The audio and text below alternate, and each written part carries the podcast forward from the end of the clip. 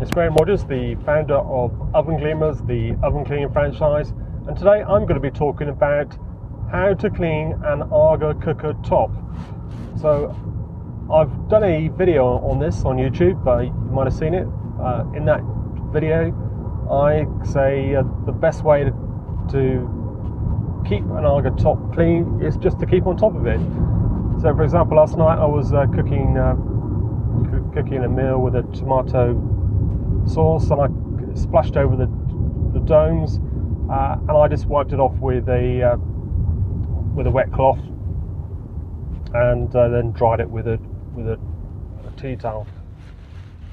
But uh, a lot of people they don't keep on top of it, and, and, it is difficult to do because once it starts getting on there, it, well, initially it's difficult to get off anyway because uh, the Aga's hot and there's, there's, a chance you're going to burn yourself when you actually get the cloth. So you, have got to be careful not to burn yourself. Uh, and then if it starts building up, it, getting really thick, then whatever you do, you just won't be able to get it off. So most of the times when we go to clean Agas, the top is quite thick in grease. And it's because it's difficult to get off, and as I said, it builds up over time. So if you've got an Aga which has got a, like a built-up layer of grease, you can uh, just get a cloth and try to, to take it off. Where I'd suggest uh, a micro microfiber cloth, uh, a wet microfiber cloth with um, maybe some washing up liquid. But as I said, you've got to be really careful not to burn yourself. it, it is hot. You will um, you will burn your fingers, especially. Uh, I noticed that some of the electric Agas are running, running really, really hot, a lot hotter than, say, an oil or a gas Aga.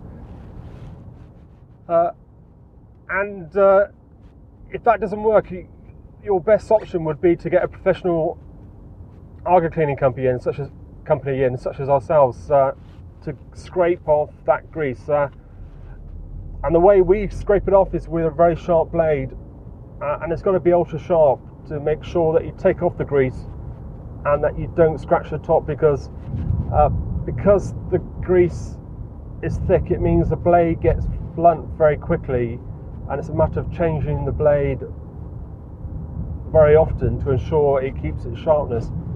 Now you might have seen scrapers in the Aga shop uh, and I think those scrapers come with just a few blades. So that may not be sufficient for you to get the grease off your Aga because if it's too thick, then the blade will become blunt very quickly. And I, mean, like very quickly, be just like a few scrapes uh, through the thick grease, and it will be blunt. And you've got to change the blade.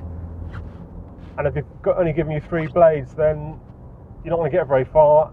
And if your blade gets blunt and it stops in the grease, there's a good chance you're going to put a scratch on the top of your Aga, and it's it's like a the scratch is like a little scratch, the same width as the the blade, um, and it's it's quite easy to do if you don't change that blade regularly and keep it ultra sharp. As I say, we use ultra sharp blades, and if I was doing an Aga, I'd change it like every few strokes really, just to ensure it stays ultra, ultra sharp. Okay, this that's Graham Rogers from Oven Gleamers, the oven cleaning franchise, talking about cleaning the Aga top.